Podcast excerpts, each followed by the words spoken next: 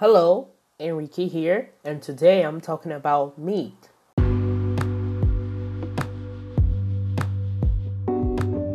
Meat is my favorite food, and also meat is a crucial food item for your body's health because it provides vitamins including B12 and B6 in addition to zinc and proteins. Meat can be cooked in different ways.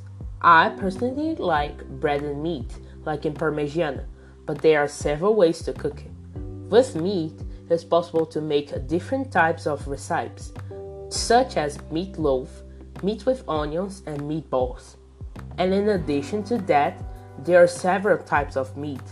The main ones are pork, chicken, and beef. In Brazilian cuisine, we use a lot of dry meat and ground meat, with different ingredients and side dishes. Also, it's usually salty, but it can be spicy in some recipes. I eat meat very often, and speaking of that, I will prepare my dinner. I'm very hungry. Bye!